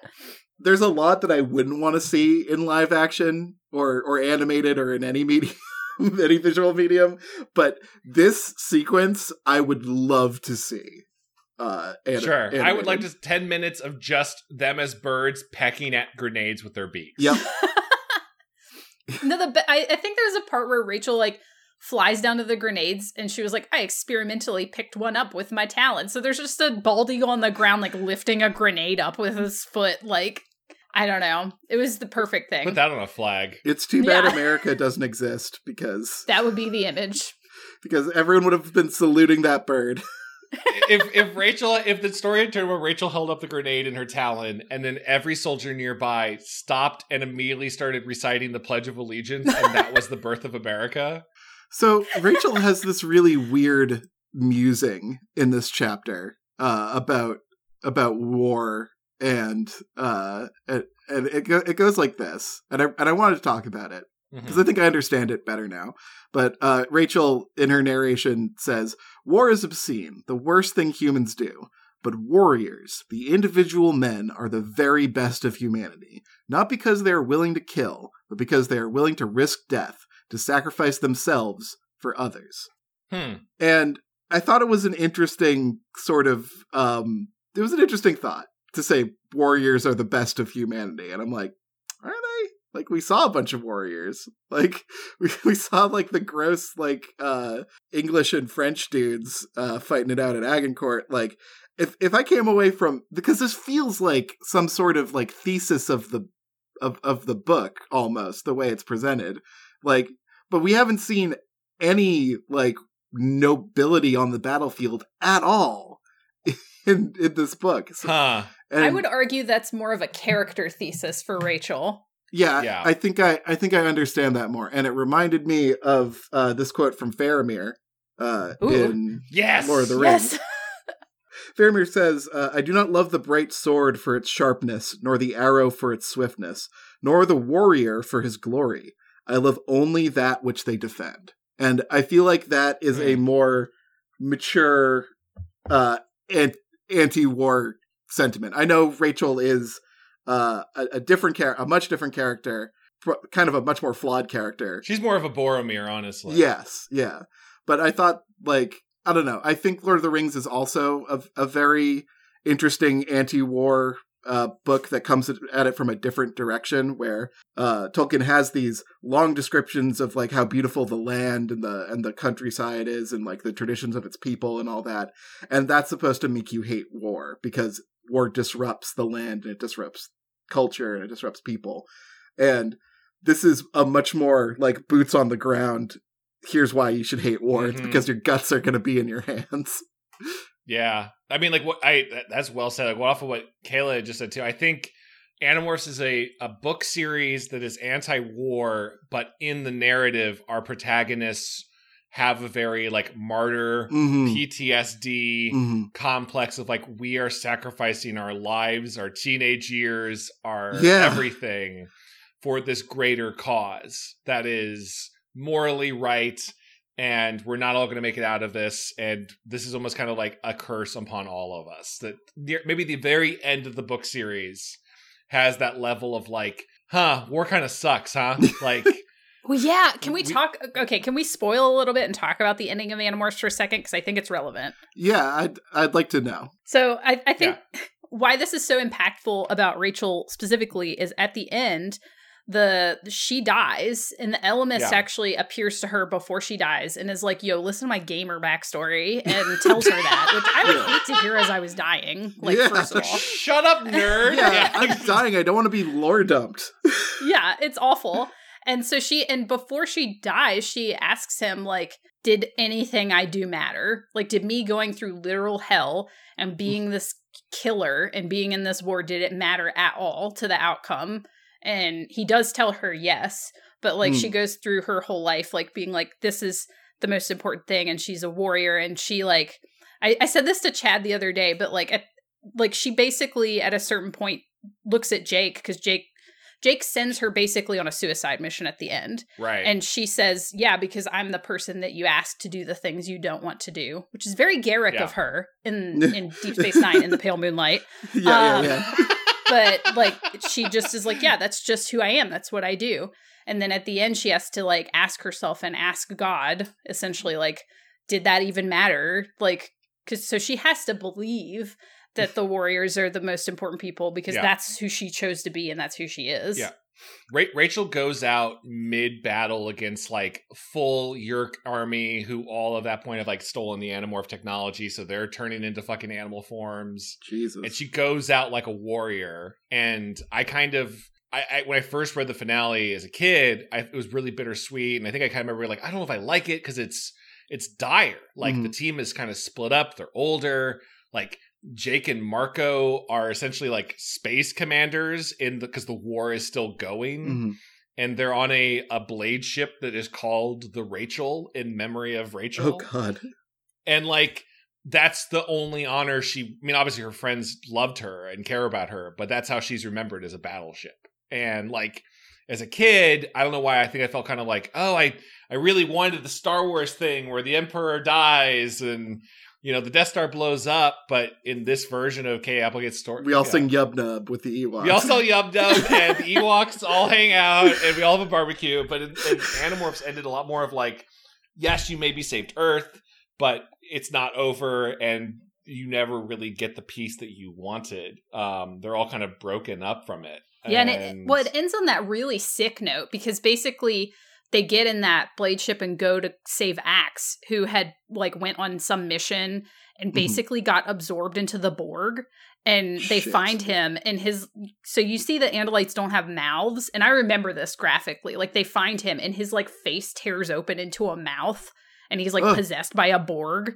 and Ugh. he's like Oh, God, part of some about that, larger yeah. consciousness, and it ends with them like running their ship into his. Yeah, it ends on a giant cliffhanger of like Jake and Marco just doing, yeah, the bat ramming speed. Let's take that ship on, unknown if any of them live, and that's the end of the series. Wow. Um, so the, the all of that you're getting at, Kevin, I think to give Applegate credit, I th- I think is at least baked into like the background themes of the story.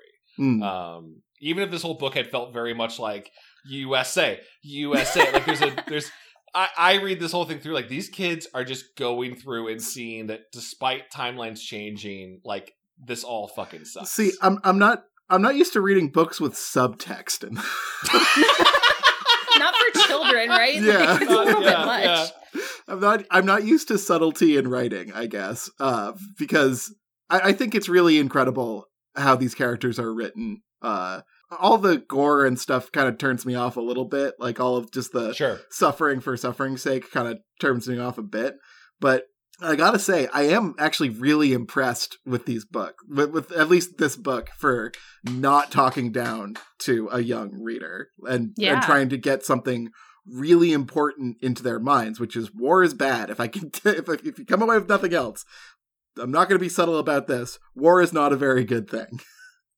Totally. Yeah. I, I, I, we maybe we maybe skipped over the detail. I was re-impressed. I, I remembered obviously. Oh, they run into Hitler and they have this whole conversation about should we kill him or not. Yeah.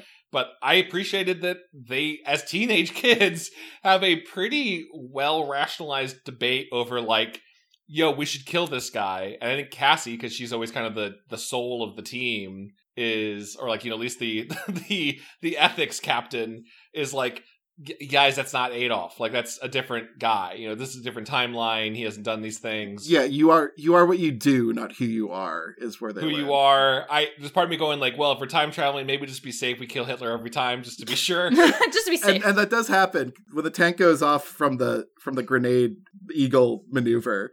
Whoever is in Hork-Bajir form, tobias Tobias, uh, his arm blade slips and he just fucking decapitates Hitler Loved as an oopsie. I I loved it. I I loved it as an oopsie because it almost takes that choice away from our characters a little bit. And normally that would be an agency thing that I would want to see, but I appreciated that it almost being like just like these things in wars, like accidents happen. There's friendly fire. There's the kids didn't get to come to a conclusion over what was the right thing to do, so maybe they fucked up. Like they, I I, I really enjoyed that version of it. I mean, just because he's not like the Fuhrer doesn't mean he isn't a fucking dickhead. So, you know, Yeah. Yeah, probably probably not going to lose too much sleep over accidentally killing alternate timeline Hitler. Um, But it was interesting how they questioned it because they were like, well, so in that case, should we kill each other? Because we were all terrible people in that Oh, alternate yeah, yeah. future. So, you know, are we, it, it, it isn't who you are, it's what you do that defines you, which I think is a great messaging for kids because in, yeah, in this modern era, you know, Mm. we're not who we say we are on social media. We are what we do. You know, Mm. it was just I remember this being very impactful. It was it was an interesting conclusion to come to. yeah. There's a there's a line in BoJack Horseman where BoJack says to I think it's Diane, but it says to Diane, "But you think I'm a good person, right? Deep down." And she says, "I don't think there is a deep down. I think there's just the stuff you do." Hmm. Yeah. And he says, "Well, that's Hmm. depressing." that should be the catchphrase of BoJack Horseman. yeah, I love that show. I, I, unab- It's, it's very, it's very, it's very, very good. I unabashedly love that show. Um, but like, yeah, this is another framing of there is no deep down, and there is no th- there is no like uh, intrinsicness to people. It's just you are what you do. If you if you genocide a whole bunch of people, it's not good. You shouldn't do that. Yeah. So, so the, these kids have all been scarred mentally even more than they could have been Mhm. forever. they saw, that uh, they they dropped the the bird bombs on the tank Yep. that Visser Four is in, and I think Visser Four is like just is dead from the waist down. Very, very vivid. Yeah, he's crushed. Uh, he's crushed from the waist down by the truck that flips over. Um, and the Yeerk is like, "Okay, bye. Uh, see you later, folks." And he, yeah, the Yeerk's the Yeerk's the Yeerk abandoned ship. Uh, and I I thought this was a little reckless, but I think it's Tobias or Marco like picks up the Yeerk slug and just throws it in a burning car. And I'm like, maybe maybe make sure he's dead, just so he doesn't, you know, crawl into like some ferryman. in Well, no, because they said- Magic. Nobody wanted to kill him, which I thought was really interesting because they kept they like hand him around like a like a Yeah. little slice of pizza, and they're like, "Who wants to kill him?" and everybody's like, "No." And so Marco's just like, "Well, you either are gonna burn alive or you'll starve because they can't they don't have any yeerk pools. He wouldn't have a yeerk pool Oh, to yeah. go back into. So they're like, "Good luck." That's true. That's right. Yeah, even if he had stayed down there, he would he would be fucked because the Yeerks aren't there to establish their their food source. Yeah, they have like a they Um, eat they eat radiation of some kind or, or something. Yeah, they have to swim in this like uh, these pools that are like built underground, hidden everywhere. There's something in the material of the pools that they like. Yeerks have to like leave every whatever, like two weeks or something, Mhm. and swim in there for a little bit. So there's this really barbaric thing.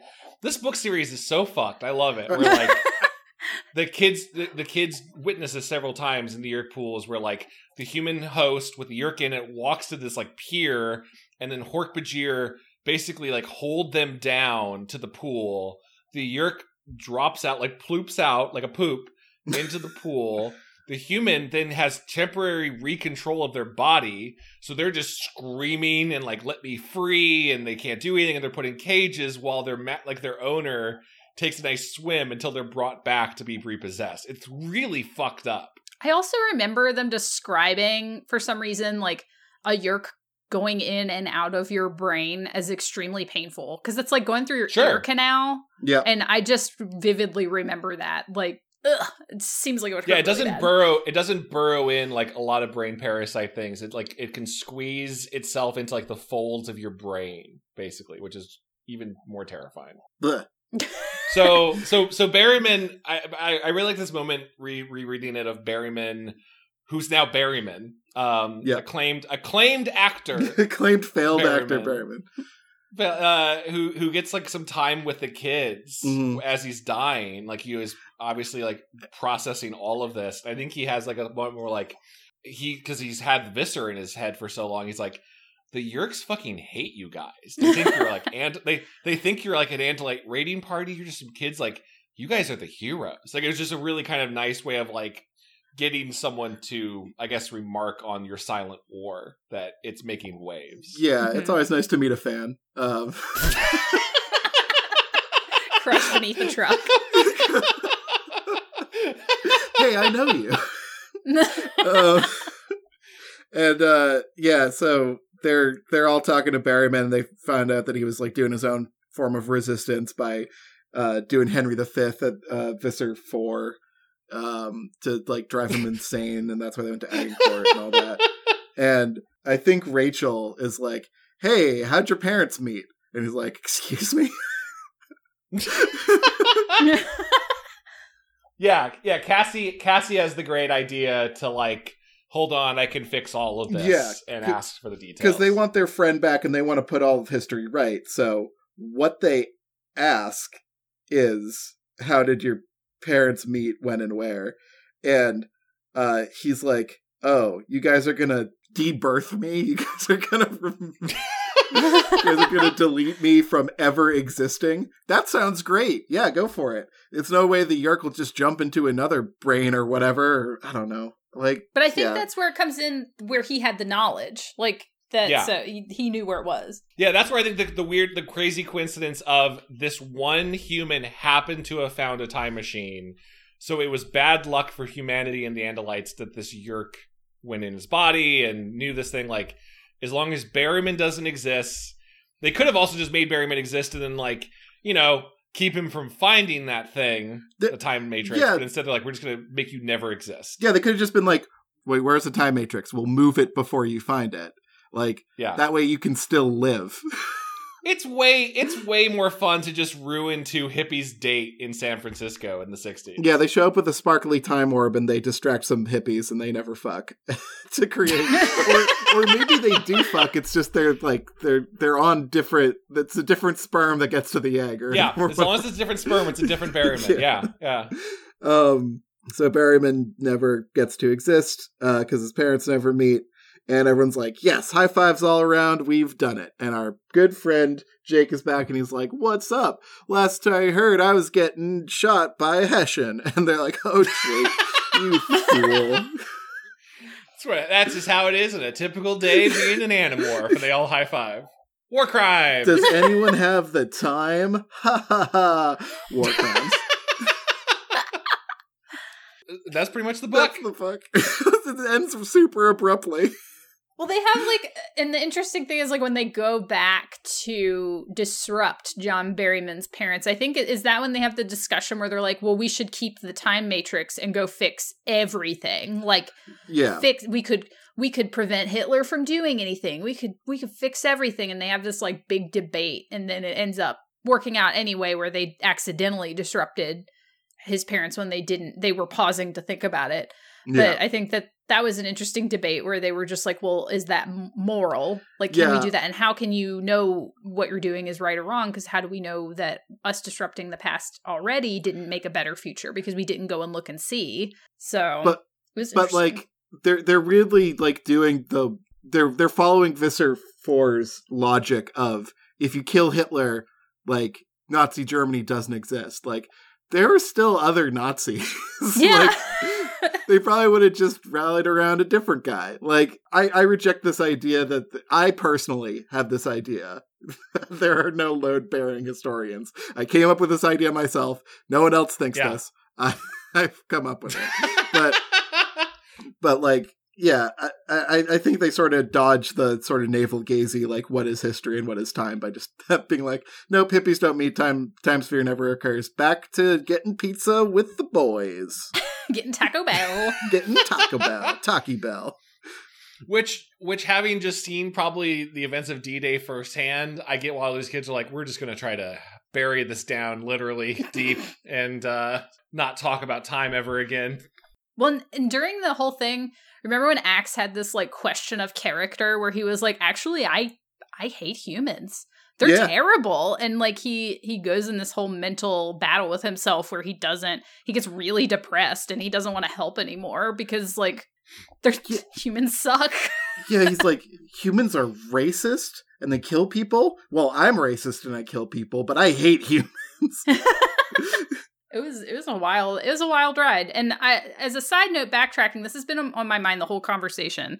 But if this was written now, do you think Yeah. John Berryman would have just like sang Hamilton songs to annoy the Yes. Yeerk and then Yes. the Yeerk would want to go back and kill Lin Manuel Miranda instead? Totally, totally.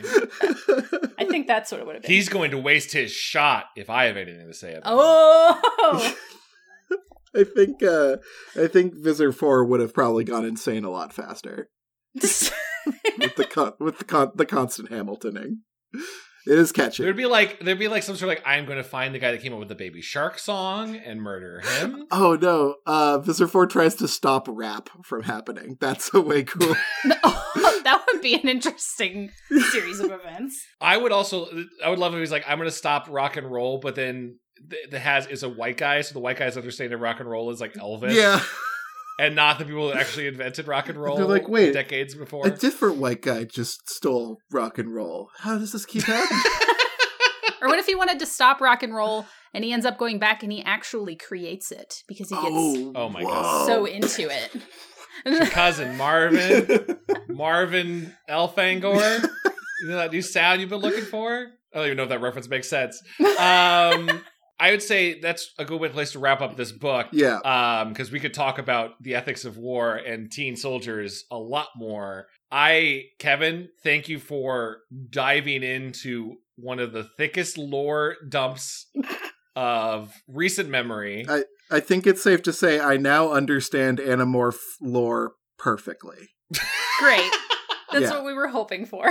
Good, good. kayla thank you for for joining us on on revisiting this animorph story that i think you and i had been talking about offline uh for a while just remember that time they ran into hitler it's so good. Thank you for have, letting me join in on this. yeah, Wow. Kayla, thanks thanks so much for being on. This was really fun, and thank you for explaining Animorphs to me. You're welcome. I I kind of think I actually might pick up another Animorphs book, maybe on this yeah, podcast. yeah yeah yeah yeah yeah You should, and they take like no time to read. I encourage anyone. Like it took me like maybe three hours max to read this book. yeah. hmm I, I might start at the beginning where I hear it's a little more marshmallowy, not like compared to this book. Yeah, it's, Yeah. it's it starts off slower. The kids actually discovering stuff. I I am very fond. I, I as I was reading this, I was like, in an alternate timeline, when I first reached out about starting this podcast, we were an Animorphs podcast, and it'd be a very different show. And I am glad we cover R.L. Stine's nightmares, but also it is very refreshing to dive into, like you said. Oh, there's subtext oh yeah. and.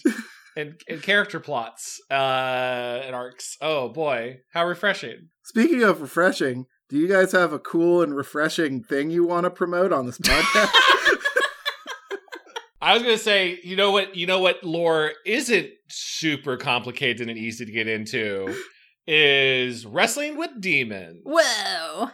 Colon, the Rite of Rumble. Uh comic that Kayla already mentioned earlier on, but we are uh within the last week or so of our Indiegogo campaign to fund the first issue. Mhm. Um, it is a love letter that Kayla and I have done. Uh, is towards indie wrestling and Eldritch adventure. Uh, I think calling it Hellboy meets WrestleMania is a very good descriptive term for it. Mhm. Uh, following the story of a mysterious stranger known as the Stranger Nice. and his possessed belt uh, that is a demon that fight uh, eldritch horrors in an apocalypse version of 1990s. Kind of relevant also to what we read on Goosebumps I am or Goosebuds. so excited. I'm so excited for this uh, series. Uh, it's it's just it's everything I like. Oh, thanks, Ka- uh, Yeah. Kayla. Kayla's done some beautiful, amazing art for it. Mhm, mhm. Uh, we also are trying to unlock bonus covers. Uh, we already have uh, bonus covers for stretch rewards unlocked by the amazing artists Ed Scudder and Holly Conrad, who we already mentioned earlier was on this podcast.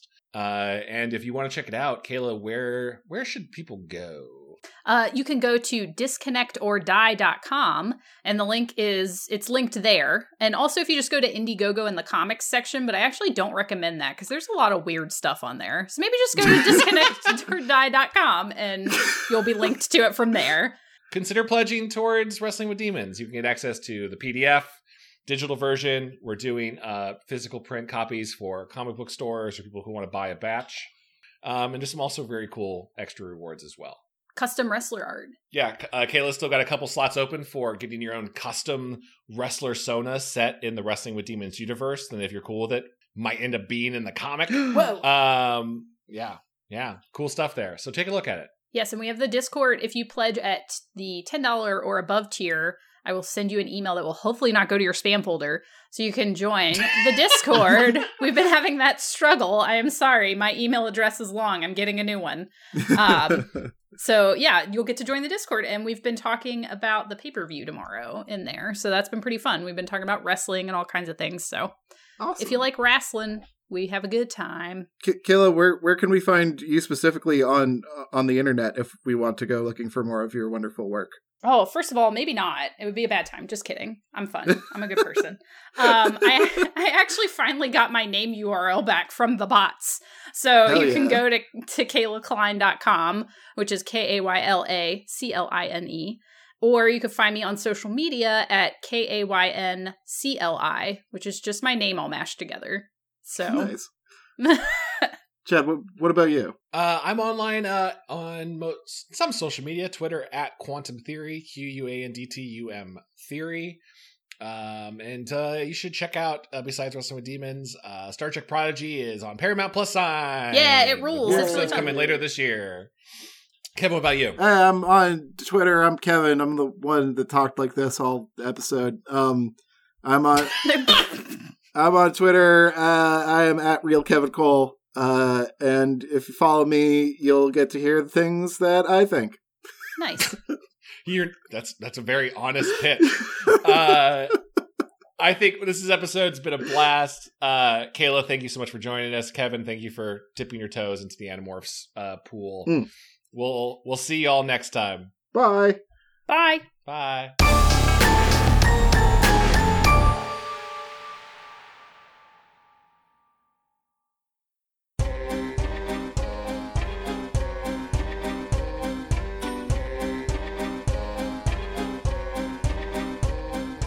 This episode of Goosebuds is brought to you by our wonderful Patreon supporters, and they are in the Book of Names. The Book of Names, which we have randomized for this uh, particular reading.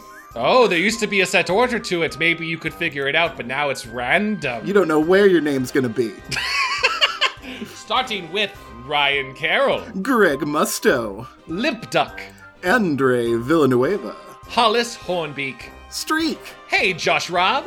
Michael McDowell, Low Belly Hate Me. Juan Jalapena, Dennis Wright. Germ Juice, Soggy Newspapers. Afshin, Daryl Flynn. Wiggle It. Man, I already didn't expect to wiggle it right there. I know fun. the Wiggler came out of nowhere. Justin Wagman. Peter McGregor.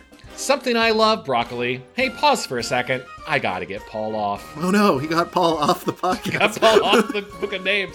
Reed Stubendeek, Scotty Pippen. Reinfected, Tom Whittam. Lord Cornwallis, Jacob Rogers. Jover the Moon, Chris Putricus. Dakota Kemp, Thomas Jansis. Anthony Rodriguez, The Crowfeds. Matthew Stevens, Tanya Turtle. Matt Septor, Esteminia, Lord of Paul's Pants.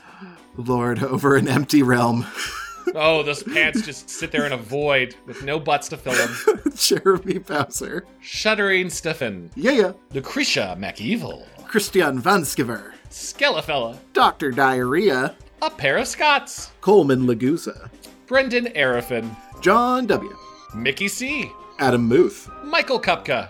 Cardboard Walk, Jar Jar Slinks. Andrew Jadzik agrees UHF is better than Back to the Future. Hell yeah. Whoa! I don't know if that had one of us said that I already. did. I, mean, I, I did. okay. I, I guess. I guess so. Sure. Yeah, Thank you, I know so. Thanks, Andrew. Devaldi.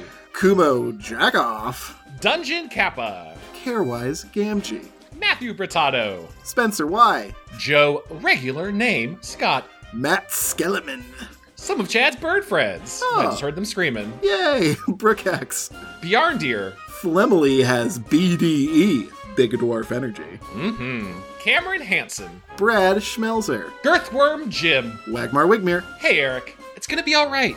You're doing a great job. even though you didn't expect to be in this spot, Eric. Yeah. The randomized list is crazy right now. In all worlds and all timelines, you're doing a great job, Eric. Maloyster, Kiwi of Lerv. Lee Wood, Kelly C. Dango Twiss, Trent Davis.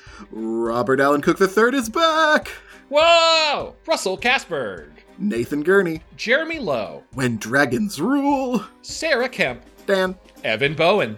Levi Than, John Pigeon Hat Barber. Dr. Eggdrop Soupman, Zack Snyder. Redemption, Mike Lynn Terry. Miguel Pardo, Calf. Ernie, Burgers Bumpy World, Ernie, Alright. Ernie. J- is, is that how you're doing the tildes? I love it. Yeah, I think that's how Strong Bad pronounces them. Ah, good, good, good, good, good. Yes. You know, it's also good. Jason Crooker. Oh, Rum Daddy, Hey, Bryce Diuri. generally depressing. Aiden Alexander Dice. Cameron Murphy Audio, John Keaty. Jonas Blatterman, SSJ Trogdor. Trogdor, Henry Torbert, Jesus Christ. Gigenti, Stephen Day. Brian Hobgood, Odin's underscore eyehole. Peanutberg level 69, Liam Rogers. Matthew Sutton, Ham underscore boat. Nicholas Maloney, Elusive koala. Robert Moon, Timothy Misodolakis. Ali Safe, Serial Killer X. Calamity Carl. Lamb. that one got me. Jeffrey Owen Cahy, The John D. and Catherine T. MacArthur Foundation. Chicago Frank, Zambambino. Jackie Ledoux, Brian Wells. MC Hamster, Megan McCormick Mason. Josh Howell, Cody Redfield. Ben Bohan, Julian Lamendia. Hood Lemon, Ninja Breadmen. Jimmy Soul, Ryan R. Davis. Llamo Lad, Meet Virginia. Dom's Dirty Down Low Donger, Maddie. Third Sergio, Nathan Dilzall. Joe, Zang Keith. David Gray, Anne Marie. Levi Kidder, Eric K. Greg Gervasi, aka Vitizen. What's up? Hey, buddy. Mandy Nasty. David Lynch, XXX, Brendan Fraser, 666, Mel Dipson. Zach Bentley, Alex Moon, the robotic dog. Scott Wabble, Chip Handsome. Moon Juice, Jonas Engman.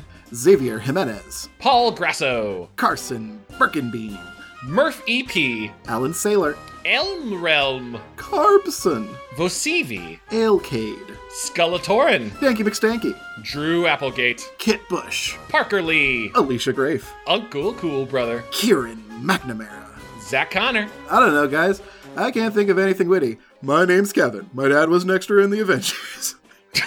That's pretty cool. That's awesome, actually. Tell us more stories about it through your Patreon name. Yeah, I love that. Patreon underscore donator, yo. Adam Knapp, Joe Spooky Digital Ghost Tierney. Eric Horwitz, Brett. Mr. Unimportant. I think you're pretty important. Got little old moi, pretty French. Mm, Chad will make more paranoia shop the third. Hmm. Bradford Coulter. Raymond Hernandez, Clay McCarty. Midwest Indigo 13. Mutant Astronaut. Tevin Ticklebean is your new best friend. Pizza Bagel Rocco. Stealth Bates. Get back in the book of names, Zentacles. You can't escape. Stefan Jive Turkey Kuwabara. Wow, really deep in the list for once. How's it feel, Stefan? I don't know why I'm, I don't know we're bullying Stefan. Yeah, Mike Spaghetti Jones. Diet Soda. Keith Halcrow. Dom Sexy Ghost, aka Captain Sick. Kelsey Kinnaman. Liam Newsonstow. Hugh Bolin. Kenny M. Adam Ya Goofed. Milk Punk. Sean Minogue. Carl. Alan G. Jussum. Check. Logan Derby. Tiffany Lee. Matt McKellen. Vincent Modica. Jonas Evan Volson. Philip Reynolds. Joey Evans. Cameron Ganzeveld. Yanni Markovina. Dakota Kipper. Patrick Reynolds. Chili Dish Gambino. 976 Evil. Luke Canoodles. Sniggy. Ishak Erfin.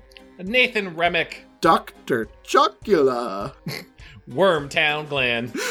Benjamin Luther. I just wanted to do your voice. It was fun. I liked it. Oh, thanks, man. Likewise. Zach Weir. Buddy Moral. Turaku, maybe. Oh. Edgar's Crassus? B. Chris Gregory D. Warren. Up and Champ. Chosen One. Clay Castle. Mr. Misfire. Tobias Clark. Nick Johnson. The Davy Boy is the last name in our book. Thank you all so very, very much. We love you all. Even Paul, who is in a void right now. Yeah. He'll be back He's not dead. I lied. He's alive. Bye, everybody. Bye, everybody.